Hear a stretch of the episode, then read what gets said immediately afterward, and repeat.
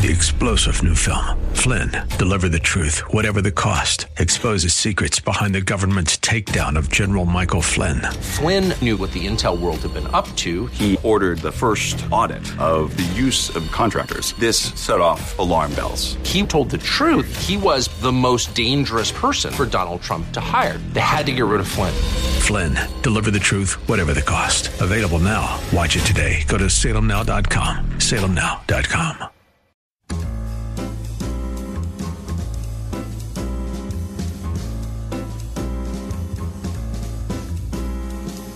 Welcome to another edition of The Ride Home with John and Kathy, live from the Salem Pittsburgh studios. And now, here are your hosts, John Hall and Kathy Emmons. Well, good afternoon, and thanks for coming along today. The Monday Martin Luther King Day episode of The Ride Home. Here's our one request don't tell us anything. I don't. We don't want to know anything that's happening. Nothing. In Buffalo right now, not one thing, because we are going to be blissfully ignorant Mm-hmm. until the show is over and we can go home and watch it. Sequestered in these studios. Yes. So no one call, no one No. I am a nervous wreck. Are you? Yes. I'm a little anxious. Okay, now here's the here's the big news of today, you Tell guys. Huh. I walk in Mm-hmm. to the Word FM studios. I have to go do a you know a recording. I come back after that. Yep. For the first time, Lexi, see John Hall face to face. He is wearing Steeler gear. what? Thank you. Well, look, I mean, Listen, I, wait. It's not time for you to talk yet. Lexi, I was moved. I was moved. I was moved to tears by it. she was. Moved to tears by it. Oh, all teary eyed there. Well, I, look, I, I, You look terrific, John. You can only take so much bullying. You look terrific. I mean, you just have a that's a very nice shirt. It's fine. hmm It's fine. It's not a jersey. Now, look, It doesn't have to be a jersey. you're wearing a jersey. I'm wearing a jersey. Our own Kenny Woods. is wearing a jersey. He's a responsible adult, isn't Yes, he is. He is. With a career and a family, right? I mean, I, I finally, you know, You had to give in, didn't you? I did. I mean, I, I'm driving over. Last night, I'm thinking, I cannot go in there tomorrow without. and oh, I'm also wearing uh, some black and gold socks. Very nice as well. what the Yeah. heck happened? It's like someone who like never ate sugar and like they put their head in a pie. I mean, I figured I had to do something. So this morning, I'm driving into work, and I thought, oh, I'm just going to make a quick detour. I took your advice. I went. Did you go to a secondhand store? I did. That's the way to do it. I went to the red, white, and blue store on 51. yeah, which is a good one. Walked in the corner back there. I saw it very quickly. There were several selections. Yeah. I was in there literally five minutes. Made the selection. It's a nice shirt. It's a really nice shirt. Maybe it stinks. Well, that's why you're supposed to wash it first. Well, but you know, I then when you put when you put things off, I Ten mean, I don't bucks. I, to spent ten dollars cash. I don't think it smells. Hopefully nobody died And, in this. and That's all I'm saying. and here's the thing. Yeah. You're moving the mojo forward. I felt I had to. Yes. And we got a terrible towel here in the studio. I don't like now. John's hanging the towel around. Well, I mean, I This always love the towel, so I'm just ready to go. That's This all. is going to be a huge day. I'm sick. I am sick Mm, with mm, mm, anxiety. Mm. My stomach is eating itself. Yeah, I get the feeling. So whenever they canceled the game, I was like, Duh. but I get it. Do you know that three feet of snow fell in Buffalo? Holy Three feet of snow, and they're shoveling that out. People who have tickets, they might not have a place to sit. There's no place to You put the know snow. there you know there are just like regular Buffalonians that are just going they put out a call. Yeah. Please come over and help us shovel out because they love their team. And they're just doing it. yeah, three feet of snow, nowhere to sit. Okay, let's go. Come on, Steve. How about the videos? Did you see them during Yeah. during last night's game? They like couldn't what have played. Oh, how could you have what? played a game? It was like the surface of the moon. It really was. It was crazy. But I'm, I'm like you. Okay, I'm anxious. Yeah. I'm ready to go. I'm sick. and I'm going to not involve myself in any media. Are you going right? Of course not. And we here's the problem: is we're going to get home Hmm. at 6.30, 6.45, whatever it is, and then I don't know how I can combine eating with a game like this Hmm. because I feel like that's just sure indigestion. Yeah, but I got to eat something. It's going to be dinner time by the time we get home, right? You got to have a little All bit right, of okay, we've got to focus. I've got news here. John. Okay. All right. Without further ado, as we start the Monday show, let's uh, take a look at the news. The top four at four. For Monday, January 15th, 2024. Number one, the Iowa caucus is today. And while Republican primary voters think Donald Trump is their best shot in November, it turns out, John, it's Nikki Haley who right now holds a bigger lead over Joe Biden than either Trump or DeSantis in potential head to head matchups. Hmm. That's according to today's CBS News. In fact, John, as the GOP presidential nomination hick- kicks off, Trump, Haley, and DeSantis all have at least a slight national edge on President Biden right now. Hmm. No surprise. Haley draws more moderates and more independents, more voters with college degrees than Trump does. She also peels off more 2020 Biden supporters than either Trump or DeSantis does and erases Mr. Biden's edge with women. Hmm. Okay, bring it. Number two, the Iowa high school principal, John, who was shot and wounded while trying to protect his students during a school shooting earlier this month, has died from his injuries. Perry High School principal Dan Marburger was among seven people injured in the January 4th shooting.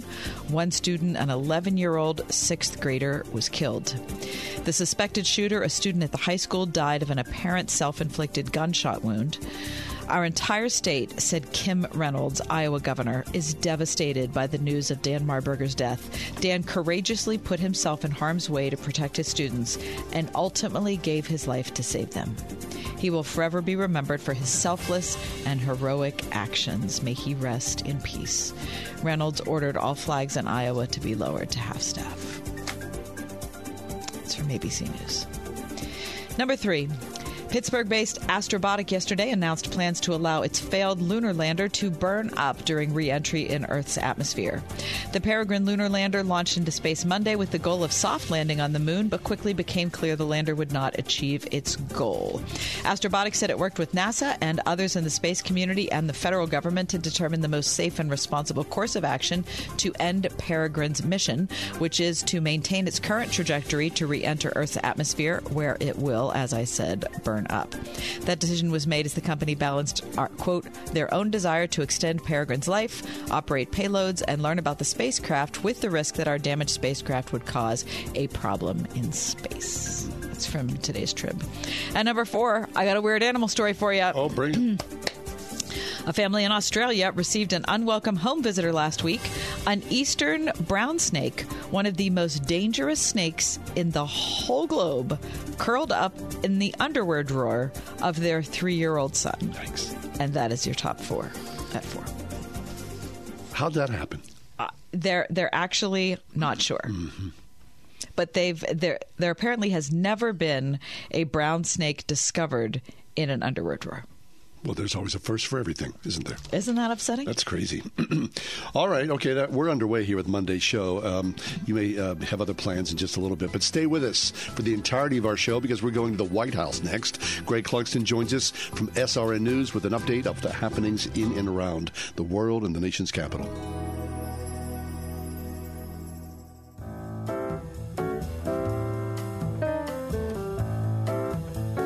Every Monday, right out of the chute, Greg Clugston joins us from SRN News, where he is the White House correspondent. Greg, happy Monday to you. Hope you're staying warm and comfortable wherever you are.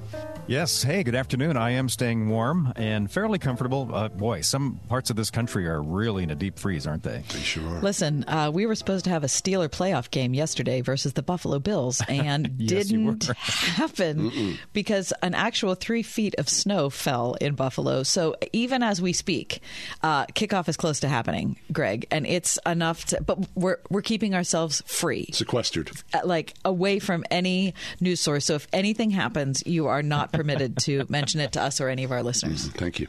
Okay, you guys usually ask me questions. I got I've got one for you right out of the Okay, gate. I'm ready. Okay. If uh, if the snowstorm was in Pittsburgh and the Steelers were hosting the game, would you go and shovel snow at the stadium for twenty dollars and free food like they're doing with the Buffalo fans? No. No. Next question. Boy, that didn't take long for us to come to that Nope, conclusion, no, did it? no, no, no. Would you do that, Greg? Uh, uh, Uh, probably not. No. I mean, Buffalo is a different planet, isn't it? There, those people who live there, Yeah. that's just that's all they got. To be honest. Well, weather weather changes you, right? And when you have to live with all that all Yeah. the time, I mean, for goodness sake. All right. So, speaking of geography and looking around the United States, today's the Iowa caucus. So Hmm. this is the kickoff. I mean, the presidential election season begins today. In earnest, yes, the Iowa caucuses. Uh, so, in just a few hours, at 8 o'clock Eastern Time, Pittsburgh time tonight, for two hours, there will be caucuses held at events all around the state of Iowa, which is in a deep freeze, by the way. So, the, we've been t- sort of talking about weather and football, but weather and the caucuses is a real issue this year because it's probably, if not already determined to be the coldest caucus day in Iowa history. And so, there are questions, legit legitimately so, as to whether or not there is going to be an effect on turnout. If people are going to brave essentially the icy and, and cold weather to go out there. Now, I did live in Iowa for one year, right out of college. I did, and they, uh, like the folks in Buffalo, they are a hardy people in the heartland, and so they're used to, you know, they're used to brutal winters. But um, it, it, does beg the question as to whether some people will go out. It's interesting because we're looking at uh, the Iowa poll, which came out late Saturday night. It's it's a uh, well-regarded poll poll from the Des Moines Register and NBC News, and it was the final one released before today's caucuses. 48% support among Republican caucus goers for Donald Trump, 48, and then the next was 20% for Nikki Haley and 16% Ron DeSantis. So that's uh, how the latest poll was heading into today. Wow. Before you came on the air, Greg, we were talking about uh, a report on CBS News's website today that talks about, um, of course, the Iowa caucus, but also says that Nikki Haley actually would have the bigger lead over Joe Biden should she get the Republican nomination. Uh, due to her drawing, they, they think more moderates, more independents, more voters with college degrees than Trump does against Biden. But that's not mm-hmm. going to happen. Well, okay, I think just about everybody, um, whether you're for or against Donald Trump, whether you're Republican or Democrat, just about everybody believes that you know, based on his consistent and large margin of of of, of difference in the polling over the last year plus in Iowa, yes. nobody is expecting him to lose Iowa. But that's why uh, having a strong showing is really important for the top three candidates right now for different reasons. For Trump, he has been this dominant frontrunner for so long. If he were to win with a much smaller percentage lead later tonight, for example, then that could possibly show some weakness or vulnerability. For Ron DeSantis, he has focused his, his 2024 campaign and resources almost entirely on Iowa. It's almost really? uh, a, a, go big in Iowa or go home kind of strategy. Interesting. Uh, and so his need for a strong second place finish is really important to in, in, in to really keep going realistically further in the campaign. And then for Nikki Haley, which brings us to what you just asked about, is a second place showing for her would really validate this momentum that we've been hearing that she has been generating here the last few weeks. And that would put her in a position to be viewed as the Trump alternative starting in New Hampshire next week and then going to her home state of South Carolina later a few weeks down the road. So it's interesting because um, then you also have poll numbers, John and Kathy, that show how Nikki Haley Haley would would uh, you know uh, you know go up against Joe Biden and how Trump would go against Biden and all of that. But right now, it's the focus today is on Iowa because uh, the caucuses are finally here. It seems like we've been talking about 2024 since about 2020. I think we sure have.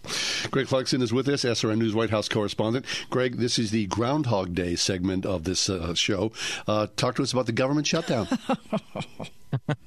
Groundhog version, indeed. So, uh, this coming Friday was the first of two government um, shutdown deadlines in order for Congress to get um, some funding bills passed to keep the government operating uh, for this fiscal year.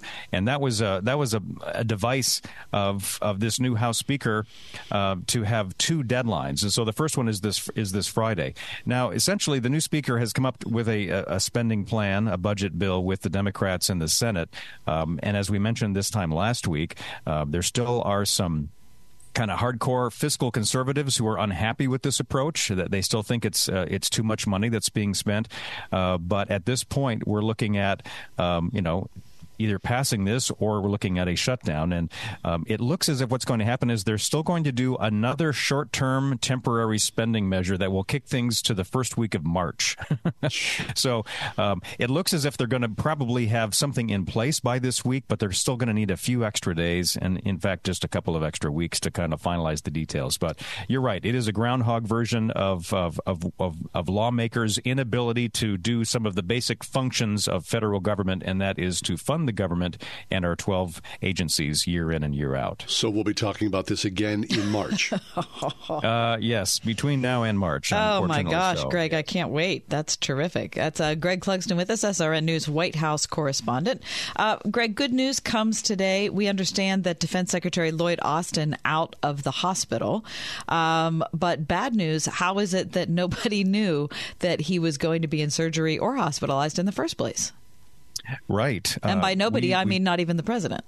Not even President Joe Biden. That's right. At least until several days after um, the event happened. So yes, we've we've just learned recently that um, in just in the last uh, few hours, Lloyd Austin has been released from the hospital. He had been staying. He'd been admitted to Walter Reed National Military Medical Center um, initially a few days before Christmas to undergo um, prostate cancer mm-hmm. surgery, and so he he went through that. Um, he eventually went home, and he was home for the better part of a week, and then developed an infection, and that's when he got readmitted on New Year's Day. So until today, for the last, I mean, two weeks, he's been hospitalized.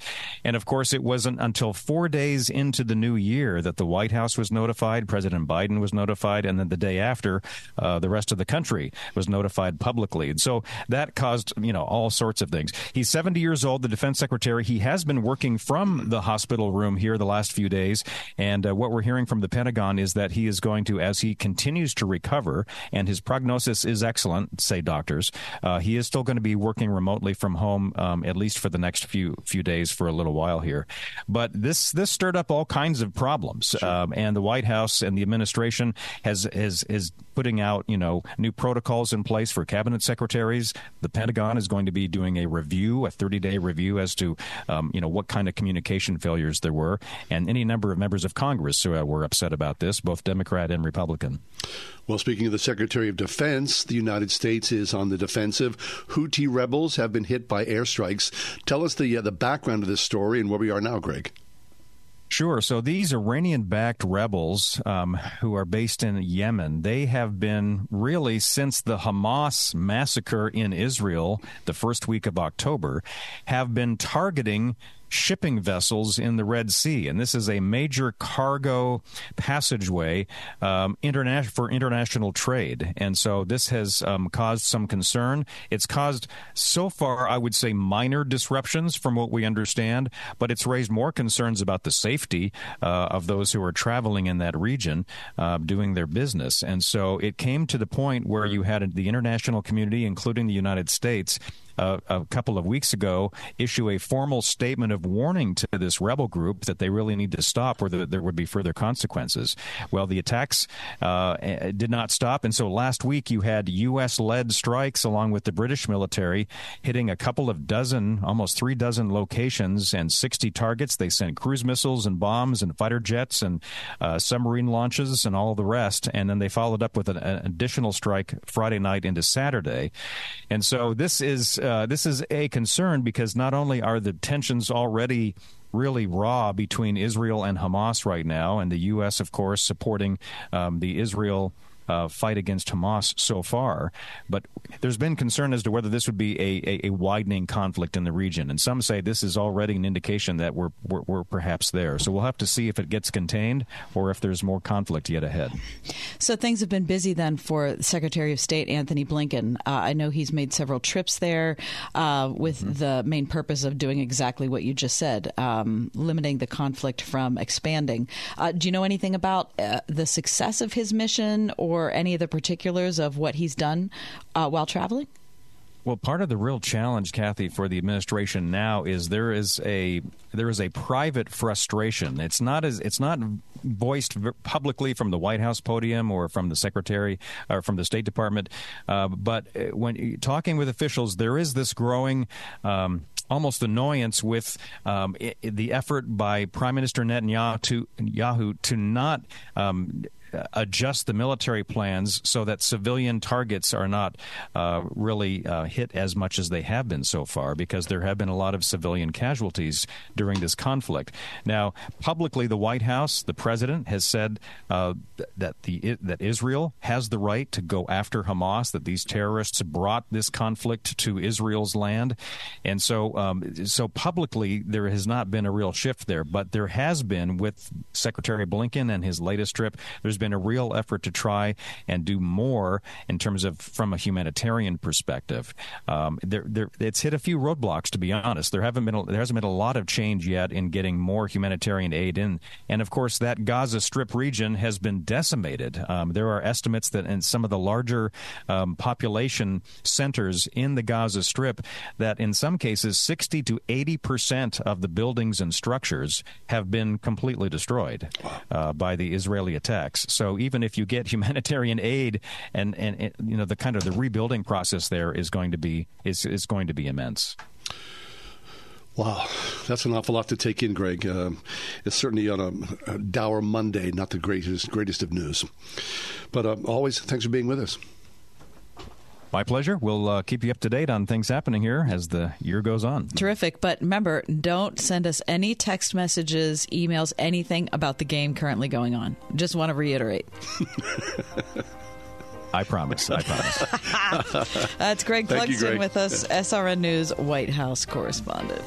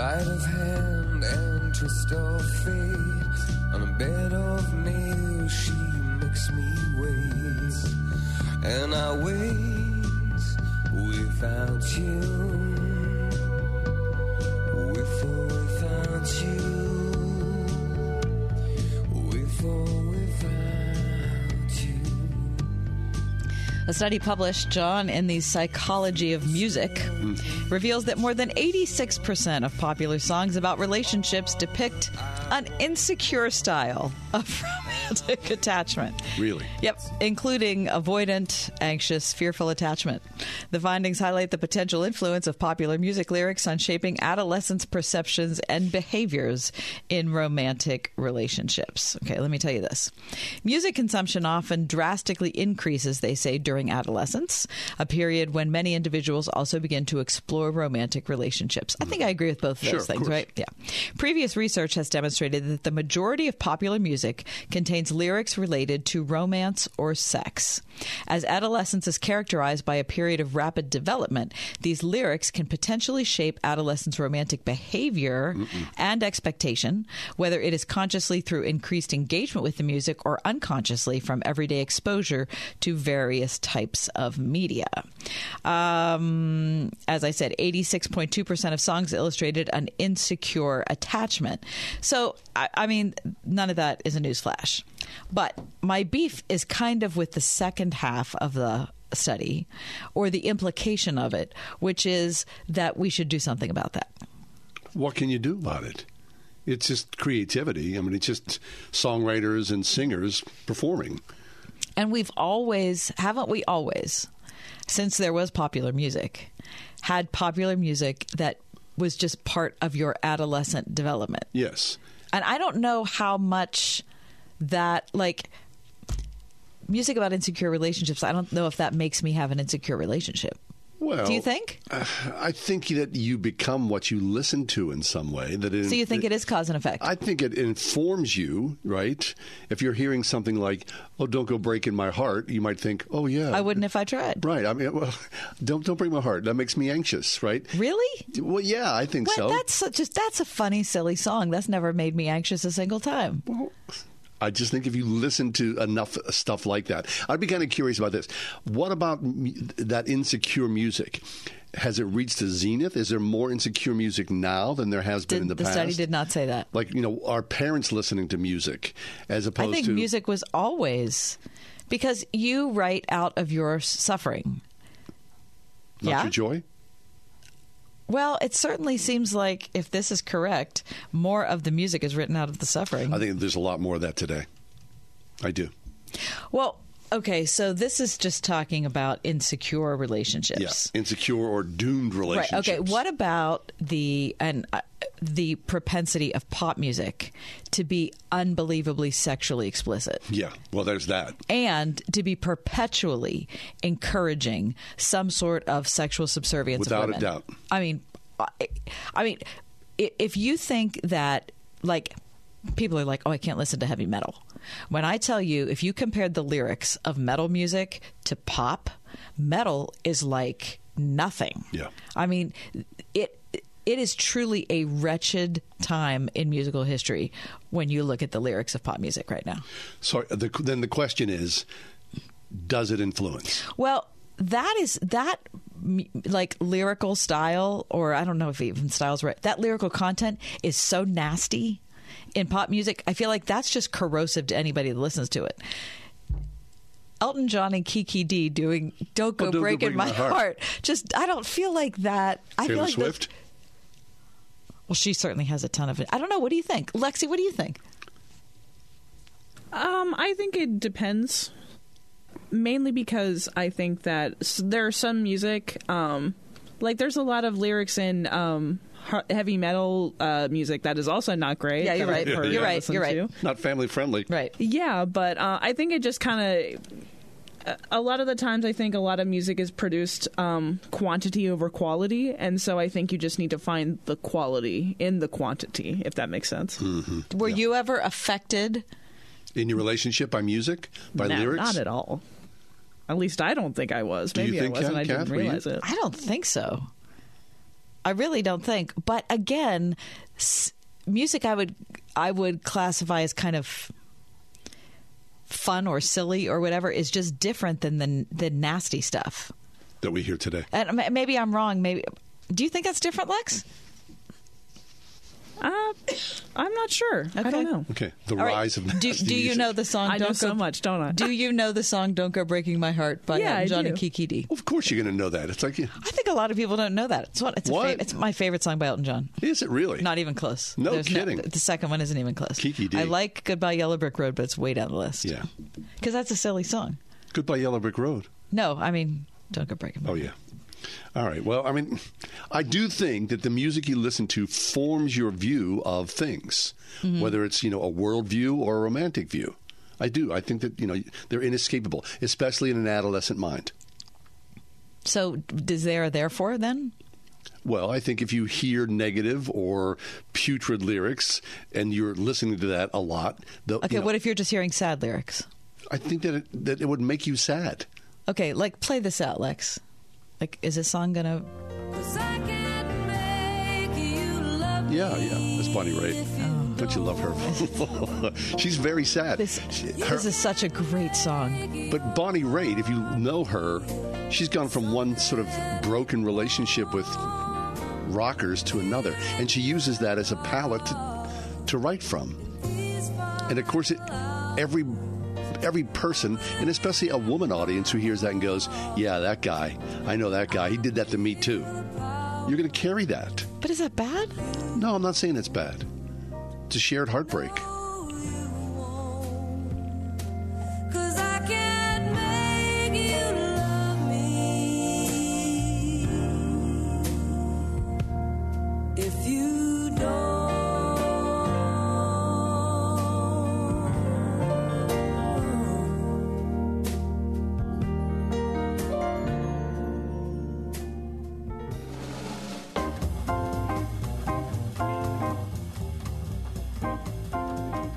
Fractious political environment, often dominated by the loudest voices on the left and the right, a lot of people were saying, count us out.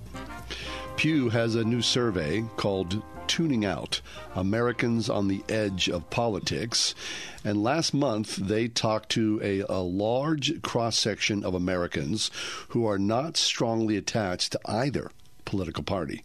They don't follow news about politics or government, though some feel guilty when they don't. But by and large, they look at the nation's politics as a topic better avoided than embraced. Now, of course, today, with the first votes of the 2024 election about to be cast, these are the people whose voices are largely overlooked. And so Pew conducted six focus groups of adults who have soured on politics and political news. And so here are some of the things that those people, those six focus groups, hundreds and hundreds of Americans, told Pew. This is big.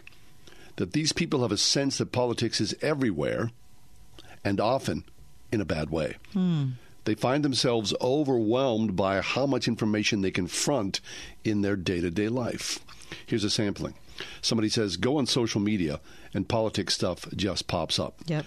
No matter where you go on the internet, there's always some kind of an ad or something that pops up having to do with politics, and I don't want to look at it. You don't know what to believe. It's so much information to soak in that you sometimes don't know if this stuff is true or Yeah. not. I think that's true, right? Yep, yes. Whether you follow politics closely or not, you kind of go, consider the source. That's true. Pew also said this. Their respondents said many, but not all, of these people vote.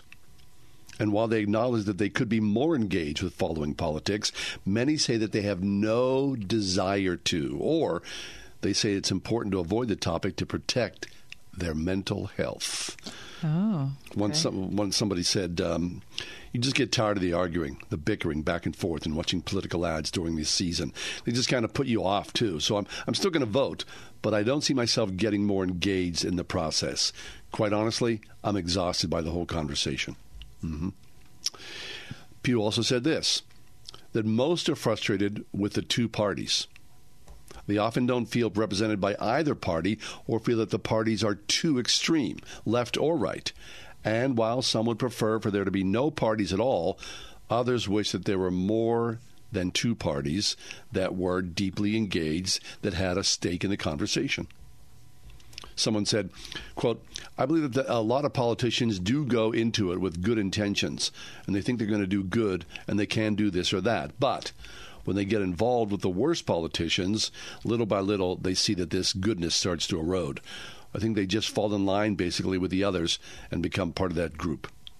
There's no doubt about that, right? You see that happen in Washington all the time.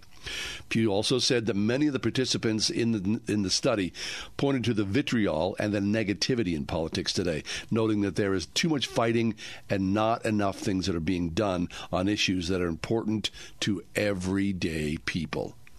Amen to that, right? Too much. It just feels like always a spin, a spin, a spin. And how do they change politics? That was the big question. Their ideas, these people who responded, run the gamut. While some discussed changes to the Electoral College, term limits, or reducing the role of money in politics, others said they simply would like more choices, less negativity, and more progress on the important issues. Wow. That's a lot to take in. People are speaking their mind. And I think, you know, here we are. Today is Iowa, the first foray into 2024. People are just tired, exhausted by And it. Listen, we haven't even started. It feels as though we never stop. Uh, yeah, that's the problem. That is the problem. Politics is everywhere in a bad way. Yep. What those people were saying that every time you go on social media, there's. Po- I mean, Twitter has been a political cesspool for a decade. Now I barely go on it because I just can't stand it because I'm trying to preserve my mental health, just like the people in the study. Right. They avoid politics to protect their mental health. And even though they're avoiding politics, this is interesting. It's not that it's going to keep them from voting, but it's going to keep them from consuming all of this other stuff. I think that's the safe, sanest way to be, right? Yeah, I do too. If you can step away from it, anytime you see it, and then you read yourself, right? You engage with the with the points as you get closer to the election. Otherwise, it just becomes your whole life. Yeah, right. The frustration with the two party system, hundred percent. Man, it's so it's so right. I, I just I don't know how you don't w- you with can't. with an electoral college system you can't have more No. than two parties because nobody would have enough votes to win. Generally, a third party candidate's the spoiler. Right. Right. When somebody runs independently, they're just going to siphon votes away from the left or the right. That's right. So um, I think it's also a, a, a mature, wise assessment that politicians go into this with good intentions. I think it's easier to say every politician is, you know, corrupt. I don't think that's true, but I think that uh, this Pew study shows that most people think that the good intentions just get worn away by the horror of the, you know, daily swamp that they're in. Well, now we live in the age of the celebrity politician who, like AOC or George mm-hmm. Santos, people who had really no political heft or leaning or true interest. Or knowledge. Yeah. I mean, AOC was a bartender. Right. George Santos, who knows what the heck he was, right? But they go into it to become famous or wealthy. And of course, that's what Sadly, happens. it seems to work. More often than not, people go in on one income level and then they ascend to this multi million status because, you know, lobbying groups and whatnot. People get very rich very quickly in politics. It's just an ugly, dirty business. So you can understand why people don't want to have anything to do with it. But at the same time, it's important because here locally, you want to engage here locally, right? Right. What's happening in your township or your That's borough? the most important thing Of course to it you. is. Yes. The most that affects important, you the most. yes, then it, much more so than whoever the next president is. But whether it's the city of Pittsburgh or Allegheny County or the state of Pennsylvania, you still feel as though you want to have some say in what's going on, even though it feels a lot more distant than it's been in the past. Which is weird because you'd think with all the information that we have access to, that we would feel more informed and more ready to be able to deal in local and state and national politics. But I echo what this study shows is that there's too much information to take in. And people say you don't know what to believe. Right. You don't know what to believe. And we do this for a job. Right. and we and I have a hard time. You know, that's why I feel like my only safety is reading a bunch of different news sources because it's very hard to know what reality is. I mean, I understand that you can't get rid of bias. I very much recognize that um, because we'd all like to think that we're unbiased when we talk about issues, and none of us are. But if you read a bunch of different news sources, then you know I try to read five or six a day. Now you're thinking, I know that that's my job, and so you might be thinking, look, listening to this, thinking, well, that's ridiculous. I don't have time for that, and I get that. But maybe just pick a couple that are different.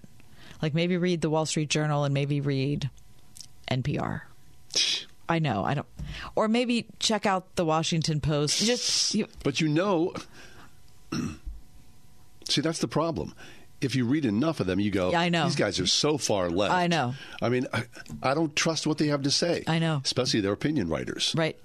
Listen, when the when the uh, maybe two weeks ago, so the Israel Hamas war was already underway. Yep. I pulled up a website that I use, a news website that I use regularly, and I read the opening article, and I was like, "Come on." Right. From the Come get go, on. that's From just the- from- that's not right. You're right. From the very, I'm not debating their information. I'm debating the fact that it's an opinion piece Yeah. that's written as reporting. Yep. It's not reporting. You know, I, yeah. So it's frustrating. But if you, but if you read across a wider section, Then you uh, have some idea what you're wading into. don't you? And Yes. Hopefully, it would it would give us a greater chance of getting at the truth. At the same time, when you see people who are like going, I'm done with it, I don't want to know about it until I have to know about it, Who can you nod your head and you go, yeah, that's exactly it. Because it's a mess.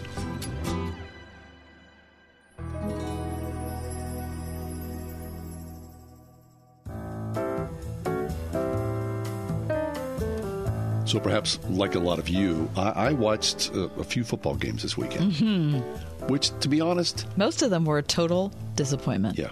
Although it was sure great to see Cleveland and Dallas. It was. Wasn't it? It was, but it was so bad Yeah. that I I mean You lose interest, huh? yeah. right when I'm when up. I'm moved to sympathy for the Browns and the Cowboys, you know it's bad. Mm. Yeah, it was bad. So, uh, you know, for those of us who have spouses who tolerate but are not necessarily enthused, I kind of feel like, okay. So last night we were like, um, I said to my wife, you want to watch 60 Minutes? How about that? Some 60 Minutes. And she was like, okay. So there we are. We're watching, you know, the first segment in 60 Minutes. We go to a commercial break, and then this very curious ad popped up, which caught me by surprise. Check this out. Hi, I'm Ron Reagan, an unabashed atheist, and I'm alarmed, as you may be, by the intrusions of religion into our secular government. That's why I'm asking you to join the Freedom from Religion Foundation, the nation's largest and most effective association of atheists and agnostics working to keep state and church separate, just like our founders intended. Please join the Freedom from Religion Foundation today. Ron Reagan, lifelong atheist, not afraid of burning in hell. Yikes. Wow. Okay, I mean, I, I get the Freedom from Religion Foundation, right? I get their perspective. Okay, yeah, I mean, they're allowed to have it. sure. Not afraid of burning in hell. I mean that we could. Yeah, I think that that little That's kinda rough. tagline is a little upsetting. That's a little rough there. Uh, Lifelong atheist, Sure. Which is interesting. So I, I saw the spot. Then I started to read about Ron Reagan. He said that when he was 12 years old, he said to his dad, "I'm not going to church again. I'm just I'm, I can't do this, Dad." And his dad said, "Okay." And so he said throughout the course of my father's life, he would check in and say, You still feel that way? And Ron Reagan would say, Yep. Okay. So he said, to their credit, both his mother and father never tried to dissuade him mm. from the atheist perspective. That that was there was a lot of God talk in their house, but that didn't necessarily mean he had to be part of it. Okay. But now, of course, he's a supporter of the Freedom from Religion Foundation. They use this. This is an older ad. It's been around for at least four or five years, and this pops up occasionally. Originally, 60 Minutes declined to air this ad, but then over the course of a couple of years, they said, "Okay, we can do this." So the ad does pop up on network television from time to time.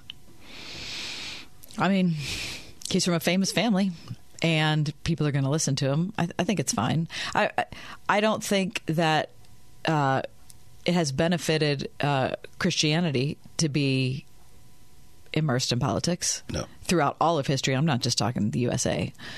but not afraid to burn in hell. Yeah, well, yeah, but that, I mean, that's his own. He's just doing that to. I mean, he, that's his attention getting, you know, closing salvo. It gets your attention, It does get your right? attention, but he what he's advocating is France, which is a completely secular state.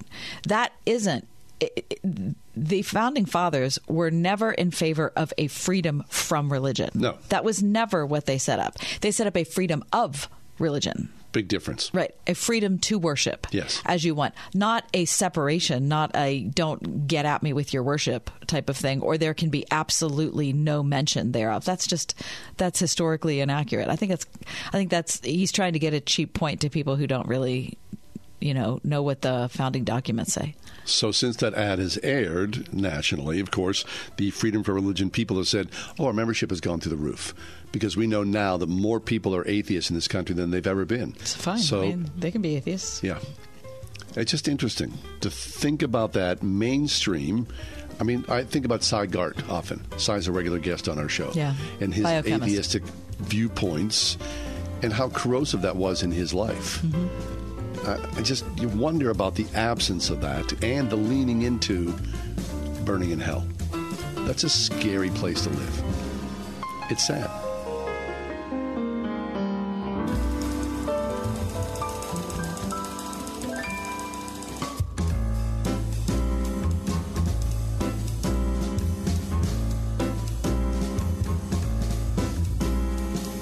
Welcome to another edition of The Ride Home with John and Kathy, live from the Salem Pittsburgh studios. And now, here are your hosts, John Hall and Kathy Emmons. Hey, good afternoon and welcome. Thanks for coming along for the five o'clock hour of the ride home. We're officially in an embargo status. That's right. Do not. We, we have not opened our phones. Our, any TVs computer on. TVs are not on. We we know nothing about what's going on in the Steeler game because we're going home to watch it. Plus, I'm a nervous wreck. and I need to focus on my work. Don't you hate this? Why do you like football so I much? know. You, you, this is like an emotional state It you get revved up into. And then if, if you the Steelers win, you go, okay, good. And if they lose, you go, "Grr." I mean, it's the worst. Sports are weird. I'm not sure why we do this to I ourselves. I love the weekend because you can watch games in a wonderfully detached fashion. Mm-hmm. You can appreciate great performances. You can, you know, do what you have to do, as in, like, you know, casting aspersions on the Cleveland Browns or whatever it is that makes you happy. But you don't have your heart in it. No, but now you do. Four thirty. And- And, what are we going to do for dinner? Let me bring it up again. We have so we're we're I'm going home. I'll get home 6:30, 6:45, at which point I'll turn on my recording of the game. Yeah. I, I'm supposed to eat dinner during that? I can't do that. I'll be sick. I got to eat something because then you're sick otherwise. No, you're just going to sit there and take it in. And, you know, you can kind of see, like, you know, when you like start to watch the first quarter and you sort of see early trends happening. Isn't that awful? yeah, that's awful. How about yesterday? Did you watch the Detroit game yesterday? Last night? No. The- oh my gosh, it was the only good I know one. it was. No, it was the only game I did not watch. Oh, the Lions and Rams. That Yeah. was such a good 24-23, game. I know. And it was the first time they've ascended. Since you know, if, you, if you're 65 and under, you have seen the Detroit Lions win one playoff game. Oh, my gosh. Well, now two.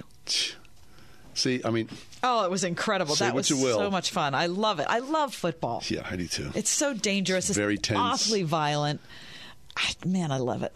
Was TJ Watt was playing? I know. Mm-hmm. I know. Yep. I know. I mean, to say we're the underdogs is. Yeah. I mean, we're just saying what So everyone I hope that, you know. Look, both of us are. Let, let there be a fighting chance. I mean, I don't want there to be like we get pummeled immediately, right? Come on, Yeah, yeah, Steelers. Maybe the weather's in our favor.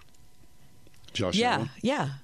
Hmm. I mean, even though it's not going to be catastrophic weather like it would have been yesterday in Buffalo, it's still going to be terribly cold and Sure. wretched. So a very tight game. Now I know we made the we made uh, predictions on fr- uh, Friday show. Yeah, we did. But I was way Are out. Are we going to stick with those? well, I, I like to redo it. Would you? yeah. Like, oh, I don't know if that's allowable. Yeah, can I? I have those. I mean- well, okay, maybe at the end of the show we can redo. okay. Okay. Because it's. L- let me tell you what was said. I mean, I, I Um, thought about this several times, and I thought that was wildly. I mean, that was crazy. Why was I even thinking about doing yeah, that? you said Steelers 24-21. Yeah, that's not going to happen. Lexi said Steelers 21-13. See, that's too much. I said Steelers 13-10. Yeah, that's closer in line. Yeah, I think it is. But anyway, we'll, we'll revisit that. I, I, I need to bring this up because I talked about it at the top of the show at 4 o'clock. And if you missed any of our 4 o'clock hour, of Mm. course, you can always get the podcast. Um, you're wearing Steeler gear. Who I am? Yes. Who I am. Yeah. Listen, I, I couldn't have been more. Sh- if I walked in and you were wearing purple plaid pants, What? I couldn't have been more shocked. No, wait. I mean, I thought to myself, I can't walk in there this year. I mean, first time in a while here, I need to represent. I'm just thrilled. So- My heart swells. And it's minor. I mean, it's a minor. It's a nice shirt. It's a polo shirt. It doesn't have to be a jersey. It doesn't have to be something crazy. You it's just have to, you know, move the mojo forward with your nice own shirt. choice of right. Yeah. And did you go and get it at Dick's or I did at- not. I you did- didn't? No, again, I took your advice. I mean, Dick's is a fine, Fine, thing. good. You know, if you want to want to get it, you know, at Finish Line or any of your, yeah, you know, down Rally House. right? But I have so little invested in the, you know, the fashion choice, wanting to spend 50, 60, 100 or more on whatnot, right? Right. So I took your advice. I went to the red, white, and blue thrift store on 51, Yes, you did. walked in the corner, Which saw is a it. very nice thrift store. It's a fine store. It was super crowded. That place cranks. You know that? I love it there. What is red, white, and blue anyway? Don't know. I mean, th- I have no been idea. around. That store's probably been around since the 50s. You know that? Probably the one on 65 Yeah. Hmm. is in a new building, you know, newish building over the last tech. you It's know, red, white, and five, blue? Yeah, five or six years. But I'm not sure if it's always been there, if it was in another location or what. That place, And I like it. 10 bucks.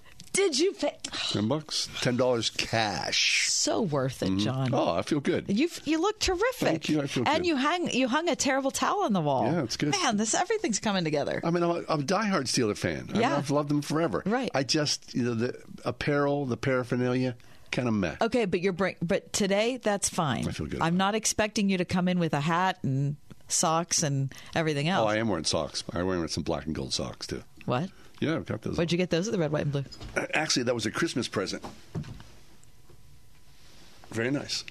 I don't even Yeah. know you. Looked in the sock drawer and I was like, oh, there's my new socks. I I'll wear do not today. know who I'm talking to. Hey, wait. Uh, we got a Valentine's dinner cruise. We sure do. Coming, up, here. Friday, February 16th.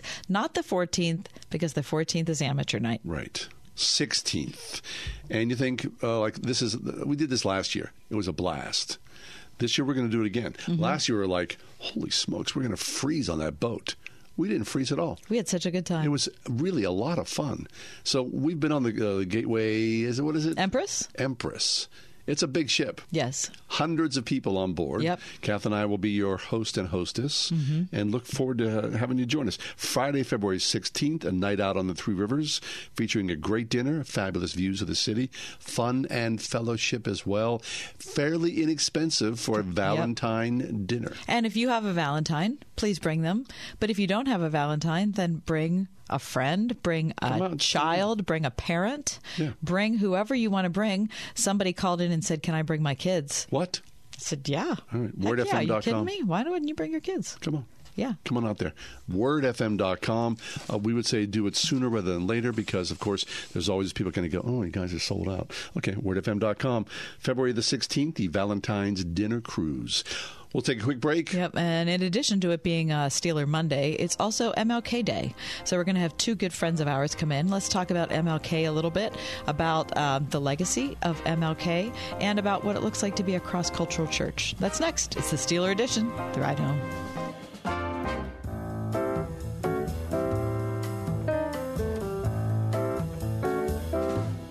So today being not only uh, Steeler Monday, but also uh, Martin Luther King Day, uh, we've decided to take this time to uh, talk to two of our friends who've been on the show a bunch of times, um, who we trust.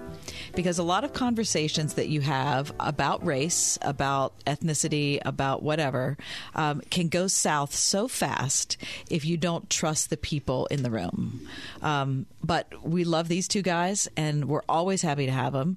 It's Chris Moran and Eddie Jones from Eternal City Church in Wilkinsburg. You guys, welcome Hey, in. hey, back, thanks for guys. having us again. Yes. Okay, now Appreciate before we talk about MLK, I'm just going to say again, there's a Steeler blackout. We're not we're not talking about the game. Okay. Okay. We don't want to know anything that's happening. Okay. We're just going to be blissfully ignorant until we get home at 6:45 p.m. and turn on our recordings. Okay. all Okay. right, Cool. All right. All right. and before the end of the show, wait, do, you don't know what's happening either, the two of you. Nothing going on. Okay, nothing. Okay, Nothing. So, okay, great. So we're going to get your Steeler picks before the end of the game, or before the end of the show. Okay. Our So just Steeler think on that. Okay. No money changing hands. No money changing, but there might be some respect that's gained or lost. Oh, okay. All right. depending on how it goes. Anyway, okay, you guys, let's talk um, MLK Day. So, uh, MLK, how much of an impact did the man and his writings have on you guys? Eddie, can I start with you? Sure. Um, well, obviously, very important, big impact. Um, considering uh, what he did for this country and um, um, the movement that was started as a result of him um, that made uh, some major changes in our in our uh, country as far as laws and things like that. And so, so yeah. So obviously, um, I'm a bene- benefactor of that. Yeah. you know, as a black man in America. So obviously, had a great impact um, on my life um, historically. You know, yes, as a man, as a black Yeah. man in America. Yeah, yeah. Chris. Yeah, I, I think when I first read Letters from Birmingham, I was impacted greatly. Uh, and then watching the movie, the Selma movie, um, being a bit younger than Eddie, and and uh, Eddie and I actually went to the, the 50th anniversary of his death. Right. We were there uh, when the when the timer hit Really? at Really? the site at the Lorraine Hotel, and so What was that like? uh, it was impactful. Yeah, I mean, yeah. In, in some sense, it felt a little dangerous. Um, you were, you were. I was waiting for something bad to happen. I don't know why. Just tons and tons of people. You couldn't move, uh, but thankfully, nothing did happen Yeah, except prayer yeah, and, yeah. and rejoicing. Um, but yeah, the more I learn about MLK and his impact, I appreciate him more and more, especially his nonviolence approach. Yep. Mm-hmm. Uh, you know, at a time when violence was being offered from the other side, uh, he, his nonviolent approach is inspiring. and how he coached the people he was leading to also be nonviolent and to, if you can't be nonviolent, you can't be a part of this movement. Was his yeah. philosophy? Yeah. Yes, yes. I, I, I read um, when I went to the um, national park, uh, MLK National Park in Atlanta last summer. I bought a copy of uh, the "I Have a Dream" pre- speech. Yeah. Yes, um, and I read it this morning, and he, they mentioned that in the speech that um, everybody who was a member of the Southern Christian Leadership Conference had to sign this document saying that they were committed to nonviolence and other other things as well. But they had to sign that, and if they didn't sign it, they weren't allowed to be a part. You know, which says a lot about his commitment to that, as you were saying, Yeah. Chris. You know, yeah, yeah. And being a, a Christian pastor, you know, he wasn't a theologian like we would read, you know, a systematic theology from him, but his convictions were informed by the Bible. Yeah, Absolutely. And so I, we should not let that be lost Yep. on mm-hmm. why, what was the underneath motivation. He had scripture, you know, to back up what he was doing, and the Imago Dei as his, you know, grounding theological principle for why equality should exist. And he was right. Right, and he often quoted those verses, you know, too, in his speeches. Yeah. It's not until I think uh, you sit down and read his words that you recognize how divergent he is from how we are now. Mm, Just mm. his manner, like the way that he argued his points, Mhm. wasn't through emotion. It was Mm. really through reason. Yes, yes, And very And- much so. like you're saying. and scripture. Yes. And we we are amped up now, Ah. and we're so amped up that we're kind of dumb. In like when you compare us In to regard- him, yeah, yeah, I yeah. feel kind of dumb. Yeah. I feel like we, our society has gotten stupider Mm. eh, from where we were then. Yeah. Because So- man, he could bring it. And and when you read the letter from the Birmingham jail and the I Have a Dream speech, you see that logic. I'm Yes. like, he was just so reasonable, and it just made so much sense. Yeah, right, right, right. You know what I'm saying? You know, I mean, and, and for me to, uh, you know, for outside looking in in some way, the idea of MLK was he, he always talked about color blindness. Right, and we've moved beyond color blindness now. Um, I think you know there's a, been a shift in tone in how we look at each other, Mm-hmm, and I think it's not probably for the better. What do you think? I'll let Eddie talk first. Let me ask you a question first.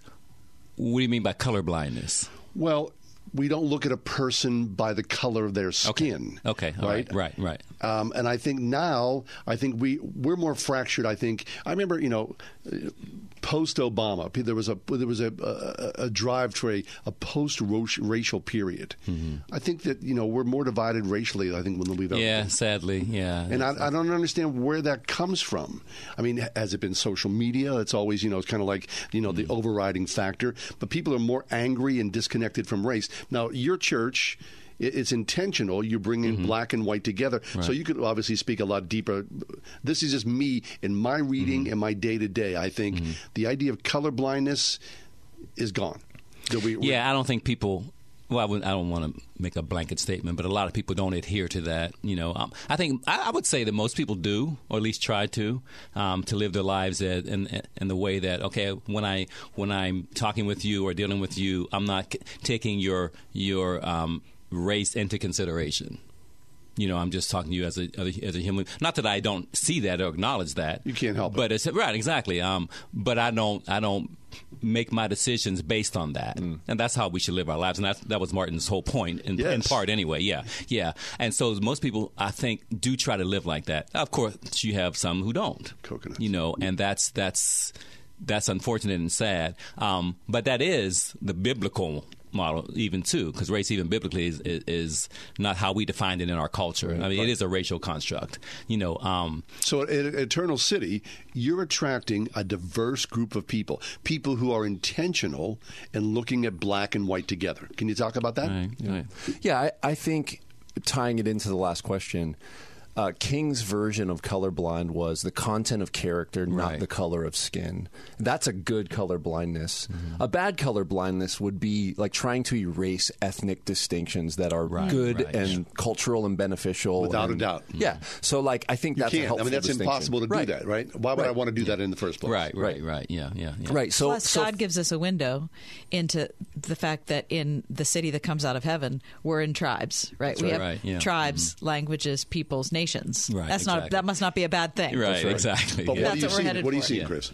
Yeah, so I, I think as we make those helpful distinctions and tell people they're valuable, which they know it inherently, but give them the theological underpinning of the Imago Dei and that, you know, constantly pointing back to the beginning. There's one race. We all come from the same two people. And then that's re, you know, instated by Paul in Acts 17. From one nation, he made, or from one man, he made all nations of men.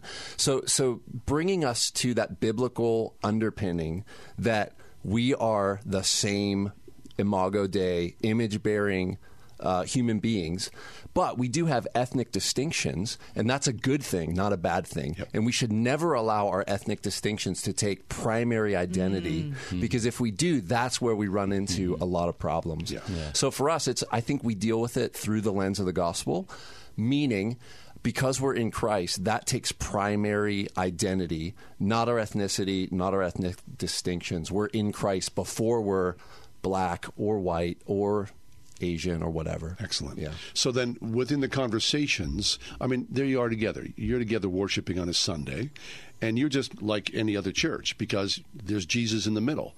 But what does that separation look like?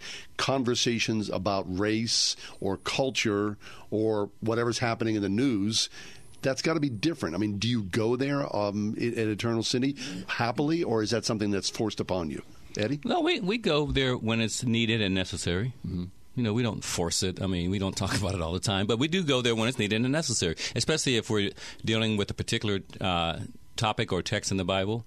Um, we we can't ignore that. We have to deal with it. And and like we always say, we're we're a church where we um, teach um, expositionally, so we exposit the, the, text, and so we go through books of the Bible primarily verse by verse. Yeah. And so we can't skip any. you know, we can't skip the difficult ones the because passages. the hard passages, whether it's about race or sex or whatever the you know hot button issue is, sure. we can't skip it. We deal with it um, hopefully with integrity and with honesty and from a biblical standpoint. And so to, it's the same thing with race, and we have to do that. Um, so no, we don't shy from it at all. Um, mm-hmm. It's controversial, and it can be controversial and difficult to deal with, but we trek through with the grace of God. Yeah, and a lot of pastoral conversations, um, you have opportunity to listen and to ask good clarifying questions, right. which you don't get the opportunity on social media to do. right. Yeah. And so, eh, what do you mean by that? You know, what do you mean by that? Or help me understand that. And that's Awkwardness, really fear, all that. Yeah. So sitting down with, with Eddie or another, you know, potential member or members of the church and having these discussions where we're looking each other in the eye, yeah. asking clarifying questions, knowing that I'm for you, you're for me, that is so helpful versus making statements that are probably going to be misinterpreted and could be inflammatory. Mm-hmm. But as Eddie says, when you're preaching, it is kind of a one way Mm-hmm. We're talking yeah, if we're the preacher. Right. But because we've been doing this for so long, we're very careful because we've made some mistakes, stepped on some landmines, yeah. had to apologize, had to like calm people down and all that. And and because the people are the people the congregation knows us as pastors and knows what our heart is concerning yeah. these issues. Um, when it comes up, I don't think they're scared or nervous about it because they know what our position is. You've tried this our, before, yeah, yeah, and it's in our um, our commitment statement as a church, and so and and we're grateful for them because they're on board you know, our people on board. They're not bucking against the system, if you will, bucking right. against our our standards, and uh, so and so that helps. That helps. That makes it easier. One of our core commitments is unifying peoples, and when then we say cultures, classes, colors, capacities, and then we ground that in the Imago Dei and say all people are valuable. Genesis 1, 26 and twenty seven, and regardless of our colors or the culture we come from or what we can do and not do we are valuable in God's sight. Therefore, we value you. And we want to live out this biblical unity we have in Christ. And so that's going to look like a lot of good conversations, hanging out together, meals, doing life together. That's excellent. Yeah. And yet, as someone who's been a visitor at your church, I there's I don't get that race is an the overriding thing. No. Mm-hmm. I mean, it's it's a diverse group, right. which I appreciate. And I can't I can't get into a, like a pure visitors place because I know you both. Mm-hmm. Um, mm-hmm. But my family were pure visitors because right, right. you know mm-hmm. uh, they didn't know you at all, mm-hmm. Chris, and they you know don't know you as well as I know you. And there's no poli- It's just it's you don't feel like race is the reason people are there, right? right. Or uh, that being multicultural is the reason people are there. Mm-hmm, mm-hmm. Um, it makes it. It seems to me when I walk in, the people are there because they believe in Jesus, and then those kinds of cultural things are an outgrowth of it. Mm. I, yeah, and I that's and yeah. I think that is kudos to both of you Mm. because you know that when those things get flipped, Mm. when whatever your agenda is, when that Mm-hmm. becomes number one, right, But to go back, this is the core of MLK. right, right, right. Yeah. Mm. What he was trying to do was create that environment where both black and white people could be together and to be valued the same and have same opportunities and same respect levels and whatnot. Yeah. Yeah, and that and that um, obviously there was a path to get there to that. He had to go through some hurdles and, and mountains and hills. Because one of the things that he had to try to convince America of, for lack of a better term, was the dignity of black people. Yeah. Um, one, three things. Uh, one of my theological heroes, Carl, Carl Ellis, says there were three things that black people um, were struggling with, in particular at that time, and needed to be assur- have assurance of dignity, identity, and significance, which in America historically we didn't have. Dignity, identity, and significance, and so those were the things that Martin was trying to. Uh, um, uh, like I said, convince America that black people had inherently, as the uh, image bearers of, of God, was dignity, identity, and significance. And so that still today is something that needs to be reiterated for all people. And so as a church um, that is multi-ethnic, multi multicultural, and and and black people still, I would say, in, in, in, in one sense, need to be assured of their i- of their dignity, their identity, and their significance in America. Wow. And so that's I think that's something that still continues to need to be reiterated because historically it's been not acknowledged. And that was been has been stolen from us. And so um, today, as we celebrate Martin Luther King, we need to be reminded of everybody's dignity, identity, and significance in America. That's Eddie Jones. We're also here with Chris Moran. Uh, John and I are talking uh, MLK Day today. We need to take a break. When we come back, we'll continue the conversation about what it means to be a church together and be different. It's next in the ride home.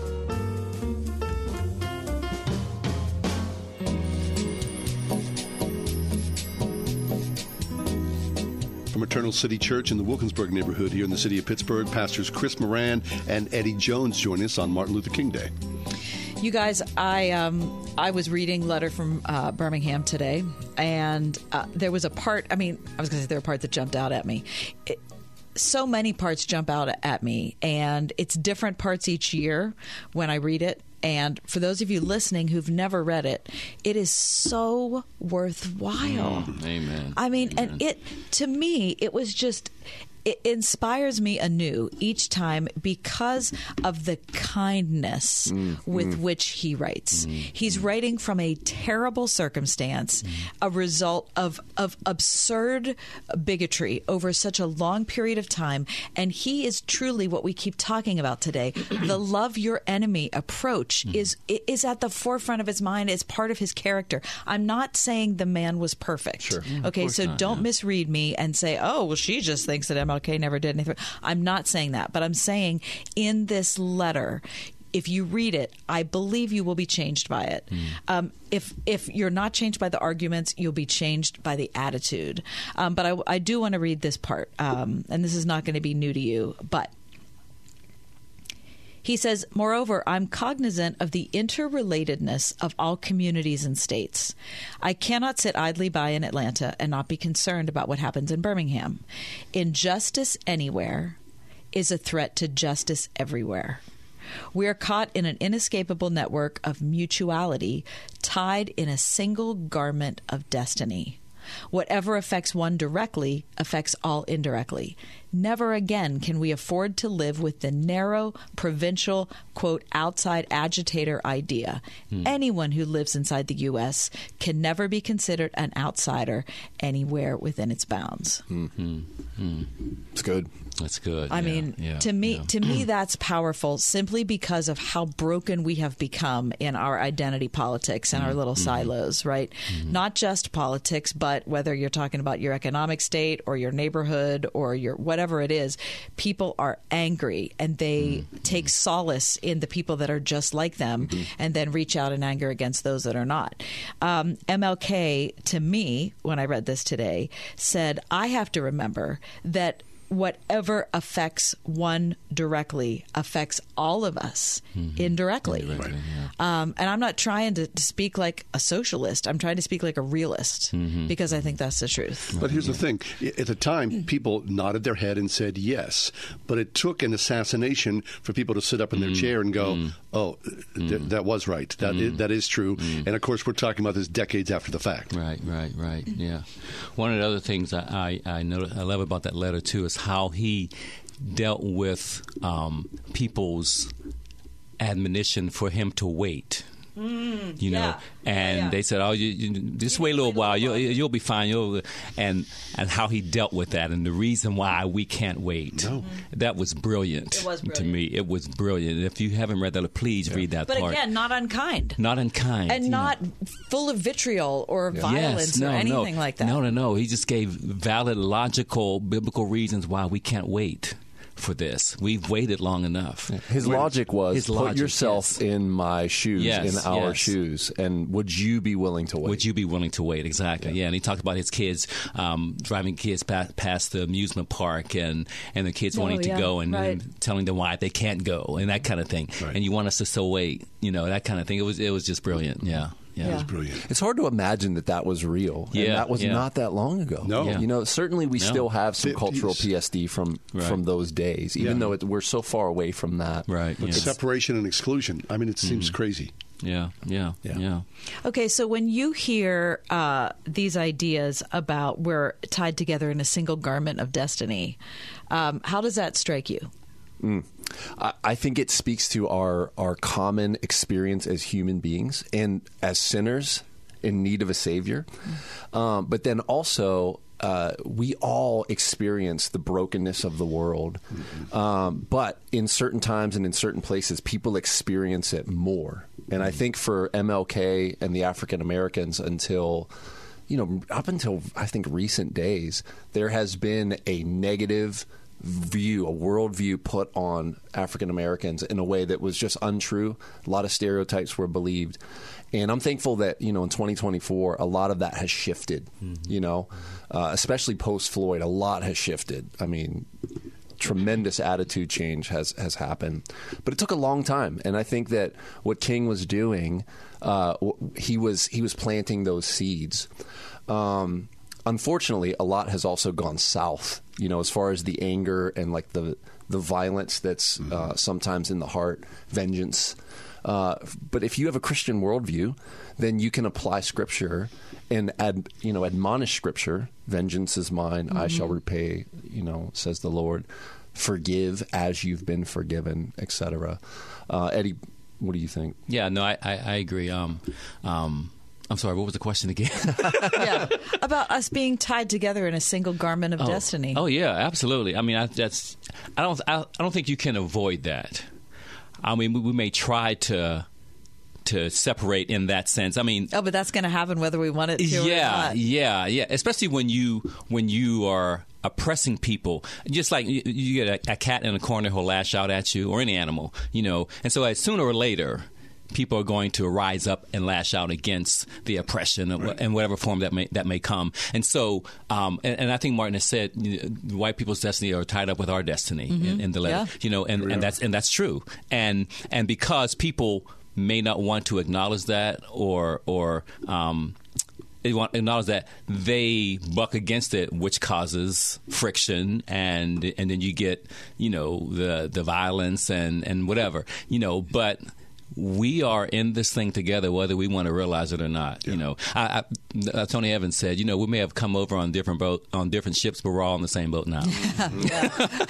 right. you know, so Yeah, we're yeah, here yeah. and we got to, we, you know, we got out. to deal with each other, figure it out. You know, Yeah. Whether we like it or not, Whether we we, like live not. in a common culture in the United States, and you know, having been to Africa, which we'll talk in a bit, like we, regardless of your ethnicity, if you're an American, you have way more in common than even your color of skin would, Mm-hmm. you know, provide for in another country. Uh, we just don't realize it that we share a common culture here more than we realize we do. That's really Yeah. good. From Eternal City Church, Pastors Chris Moran, Eddie Jones are with us. We'll take a quick break. Back in a few minutes. It's a ride home. We're Pittsburgh's Christian Talk on Word FM.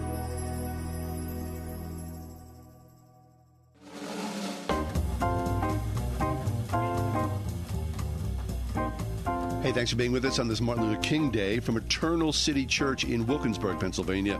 Chris Moran and Eddie Jones are with us.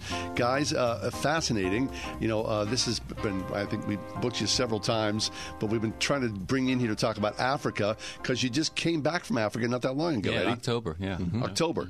Okay, where did you go? Uganda. Okay. And you'd been there before, am I right? Yep. Okay. And What's you went together?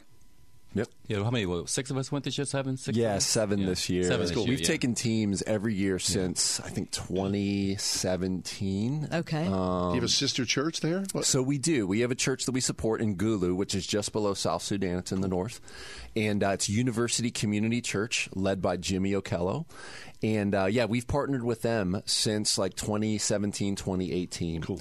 And uh, and yeah, since we've established pastors training and uh, worked with our network there to get guys uh, connected to other like-minded theological pastors for support and care.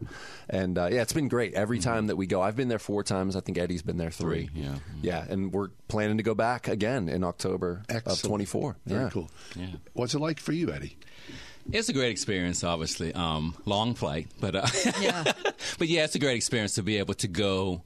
I'm, I'm just humbled by what God has allowed me to be able to do. Um, to go to another continent, a continent where my people came from, and to and to um, share the gospel, um, train pastors over there. Um, so it's a very humbling uh, experience, and I look forward to it every year. I mean, people always talk about it. Where you know whether you're Irish or Italian. Well, I'm going back to the old country. Mm-hmm. Yeah, Eddie, yeah. I mean, this is essentially your roots forever. Yeah, yeah, yeah. Like we call it the motherland. Yeah, Yeah. go back to, to and like I said to, to the motherland, and it was very, especially the first time. It was very, I sort of very humbling. Yeah, uh, very, yeah, brought tears. to That my was eyes. 21. That was in twenty one. Yes, yes. And what yes. was their response like to you? Oh, nothing but love, nothing but love and acceptance, and um, welcome home. I haven't heard that, you know. Did you really? Yeah, yeah, yeah. So, um, so yeah, yeah, very, very welcoming and accepting and and, and loving. Nothing but nothing. When Eddie first spoke, he he teared up and thanked the the the brothers for receiving him, and it was an emotional time. You know, Yeah, it was very, very much so. Yeah, Yeah. yeah. Okay, so what um, what do you bring? Uh, I don't mean physically, Mm-hmm. but what do you bring to the people, and then what do you gain from being there? Can I talk about what we do bring physically? Because it's kind of Yeah, important. please, yeah. Um, so, so Crossway Books and Bibles and the Gospel Coalition have donated literally like thousands and thousands of dollars worth of books that we have to ship them by ocean, you know, because they're so heavy. Yeah. Yeah. and and so there, there's no Amazon, there's no you know bookstores really, unless you go to the Capitol, and then it's a very limited. And so, you know, we give them a stack of books and Bibles just for attending for free In English. In English because English is the primary Yeah, language right. in Uganda. Even though they have 50 plus languages there, everything's in English. The mm-hmm. the stores, it's all in English. Okay. Everyone speaks to you in English, Yeah, They were under uh, British rule for like 80 years. so. which is why they drink tea and not Right, they coffee. drink- Oh, and they probably drive on the wrong side of the They road. do. They do that as well. Gotta Your take the- steering wheels on the wrong Gotta side of take the the car. bad with the good. so we bring books and Bibles, and we bring technology because it's hard to get good technology, especially Apple products. Like you know, it's very difficult to get those things, and so we bring them over and, and resource the pastors. What we do is we just tell our church, hey, if you got any old electronics that you would like to give, and they do, it's amazing. Our, our little church will donate. One brother worked for uh, a large tech company in in Pittsburgh, who I'll leave unnamed, and they donated crates of Apple stuff. Get Oh my out. gosh, really? And, and they donated them a week too late, and so we have them waiting for this The year. next time. The But yeah, time, you, yeah. you show up with Yeah. you know like a Mac Mini or something like that. That's just you can't get that there. Right, right, you would think right. so, but you can't. And the Wi-Fi is good enough. Yes, You plug it in. Yeah, Mm-hmm. not everyone can afford. That's one of the ways in which we partner is we supply their Wi-Fi. It's like eighty dollars a month, which to them is a lot Sure. more than it is to us. yeah, So that's one of the ways in which we partner with them is we buy them high-speed internet, and then other pastors and students can come and benefit from that Wi-Fi, and they can benefit from the programs then that need the Wi-Fi. Yeah. Yeah, yeah. So those those kind of um, items are, are valuable to them. Like I said, we take that kind of stuff for granted here in America. Sure. We can just go out and buy one where they can, and so um, no matter how old it is or used, it's valuable to them. And, and I want to thank uh, Kathy and her husband Eric for donating phones this Sure, year. yeah. That went with us, and so we that was that was received very well. They were very grateful. So, um, Eddie so, yeah. only had to come to my church three different times to get them because I kept forgetting. I wasn't going to say It's that. Yeah, but- no, but we are very the story. grateful. Thank you. Thank Okay, so what do you that. receive? Oh wow! Um, what do we receive? Um, the the the the joy of seeing these pastors eat up this stuff like like a sponge. You know, the joy of seeing them eat, grateful for receiving what we bring. Um, the teaching, they, they love God. They love God, and you see that they love God, and they love the opportunity to be able to grow in their faith um, from the resources that we bring. You know, because like Chris said, it, there's things that are not accessible, easily accessible to them, and so um, they're so excited for the books that we, we bring, and the, and the phones, and the and the Bibles, and the and computers, and so seeing the joy in their faces is priceless. That's so cool. Yeah, It the is gratitude is, The is amazing. Yes, and yes. you know when we're when we're doing our conference, it's called Shepherd the Flock. Uh, this is our third time doing it. This will be the fourth and twenty four. Uh, th- they are so hungry; they're on the edge of Yes, their seat while you're teaching. yes. The Q and A could go on for hours and Yes. hours Oh, and hours, and we Q&A, have to yeah, shut it down yeah. because they are so eager To learn. You know, to learn. It's amazing. Yes, yes, Yeah. yes. It's fabulous. So you're going to go back in October. I mean, there's a lot of differences, obviously, but I mean, there's Jesus in the middle, so that's the great. Uh, Yeah, Uniter. yeah. the Right, great yeah. uniter, exactly. Cultural Fabulous. differences, obviously, but you know, Yeah. it doesn't stop us from, you know, loving together, worshiping together, and just worshiping in, in a different culture. I love that. Yeah, that's so cool. worshiping with in a different culture, and they sing songs in their language, and you know, teach it to us, and you know, Isn't that incredible to be that a part is of that? incredible. It yes, is. it, it really is. We're so fortunate. A fortunate. little small taste of we heaven. are so fortunate that we have been able to experience that. Yeah. Yes. the four It's of a us. rare I and mean, wonderful thing. Yeah, I mean, most believers on the earth probably never have a chance to worship in a different culture. In a like different that, culture, and it's continent, and yes, really yes. such a In- blessing. in a different language. You Yeah. know, but uh, One of the things that's unique to the to Ugandan worship is dancing. It's just Yes, normal. yeah. Almost Yeah? every song Yeah. there's a Oh, dancing yeah. portion, Really? Yeah. which is very different from the Presbyterian. You think? very different from the Frozen Chosen. Very different, but we love it. I love it. I love he it. moved his body. Stop. Stop now. Is that a hand half raised? okay, please. Oh my God! What, Or he what must is just this? he must just be taking notes. What notes. the heck? Yeah. Hey, guys, before you join us, uh, before you leave us, I should say, talk to us about Eternal City, the times you worship, where you worship, and all that. People are interested in you and joining you, yeah? Sundays at 5 p.m. in Wilkinsburg on Swissvale Avenue, 130 Swissvale Avenue in Wilkinsburg at 5 o'clock. Every Sunday, we're there from 5 to 6.30. We would love to have you come and visit with Very us. nice. On the web, we can find you? Eternalcity.org. Excellent. EternalCity.org. Okay, we're taking a break. When we come back, though, I want you guys to stay because we're going to talk Steeler picks Uh-oh. because we are blissfully ignorant of what is happening. Okay. Okay. We'll be back. Okay, It's the ride home.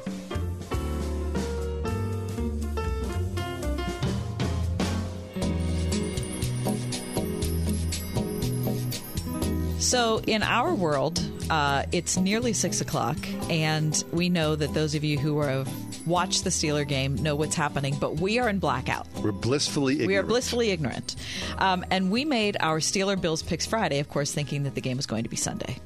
Um, and I would like to give you, Lexi, and you, John, a chance to amend your picks if you'd like, knowing that we're not the weather's not going to be as terrible. Okay. And I'm going to invite uh, Eddie Jones and Chris Moran into this as Very well. nice. Okay. No And- money or changing hands. No, but but as I said, respect might be gained or lost. All right, okay, good. Okay. So, John, uh, on Friday, uh, you said the Steelers would win 24 21 over Yeah. the Bills. I Would you like to amend that? That was wildly optimistic. I, I- believe. I got caught up in the emotion of the day. Yeah. Yeah. Uh, I'll, I'll readjust to, I'm going to go super low. How about 13 12? Mm. Oh, Steelers. 13 12 Steelers. Yeah. Lexi, uh, on Friday, you said that the Steelers would win 21 13. Would you like to amend? Nah, I'm sticking it. I Oh. like how committed Okay. you are. I want to be optimistic. that. What Okay. can I say? Okay. 21 13? 21 13. All right. All right. Chris Moran, you're invited I'm into going this. high. Tell. Hey. 28 14. What? Nice. Okay. Steelers. Oh, yeah. 28 14. Eddie. All of us are going. All right. I'm going to go uh, Steelers 24-17. 24 17. Very nice. Okay. Um, I feel good about where I landed on Friday. What- what was I yours? was uh, 13 10 Steelers. Oh, you were 13. And I'm sticking with it. Okay. Okay. okay. I'm stuck. I'm sticking see. with it. Okay, you so want low every score? one of us has picked the Steelers as victors Right. today. And are, are you Because we're- We may and, be a little and biased, player so the so what? uh, player of the game?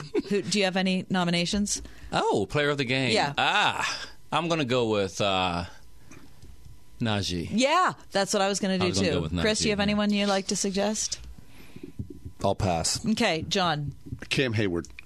He's going to Oh, wow. the Hayward. shoes. Oh, He's going to take defense. over for TJ. Wow. Okay. All Right, right. Okay. Okay, I like I like that. that. I like that. up. I like that. Okay. All right. Well, I was going to say Najee, so I, I'm going to stick with Najee. I All think. right, good. I feel good about it. I I, mean, that- actually, I don't feel good about it. I feel physically sick. Why do you like football so much? I don't it know. makes us I so don't know. ill. It's it's and Western abs- Pennsylvania, you know, we're footballaholics. I know. yeah, yeah. And I I don't think haven't- Pittsburgh. Pittsburgh, yeah, in general, Pittsburgh. yeah, yeah, Pittsburgh in general. Yeah. I actually went out on Saturday and got Alka Seltzer. What in preparation for today's game. Yep.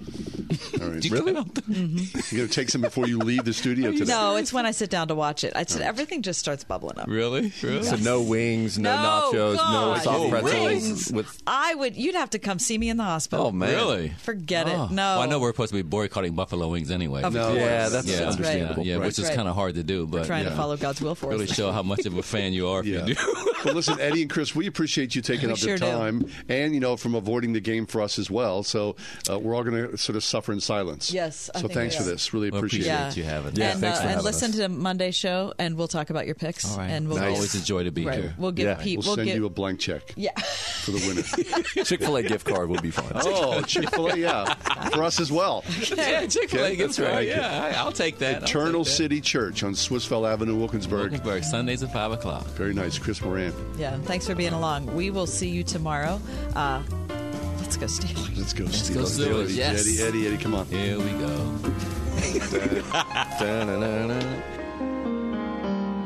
The Ride Home with John and Kathy, a production of Salem Media Group. Three star general Michael J. Flynn, head of the Pentagon Intelligence Agency, knew all the government's dirty secrets. He was one of the most respected generals in the military. Flynn knew what the intel world had been up to. He understood its funding. He ordered the first audit of the use of contractors. This set off alarm bells. The explosive new documentary, Flynn, Deliver the Truth, Whatever the Cost, uncovers the facts behind this scandal. Flynn told the truth. He was the most dangerous person for Donald Trump to hire. I find out the worst enemy that I'm going to face in my life is right here in America. They took my assessment and they wanted me to change it. And I was like, I'm not changing it. They had to get rid of Flynn. With in depth interviews, archival footage, and never before seen personal records of the man behind the headlines. I just felt like I was drowning. Flynn, Deliver the Truth, Whatever the Cost. Available now. Watch it today. Go to salemnow.com. Salemnow.com.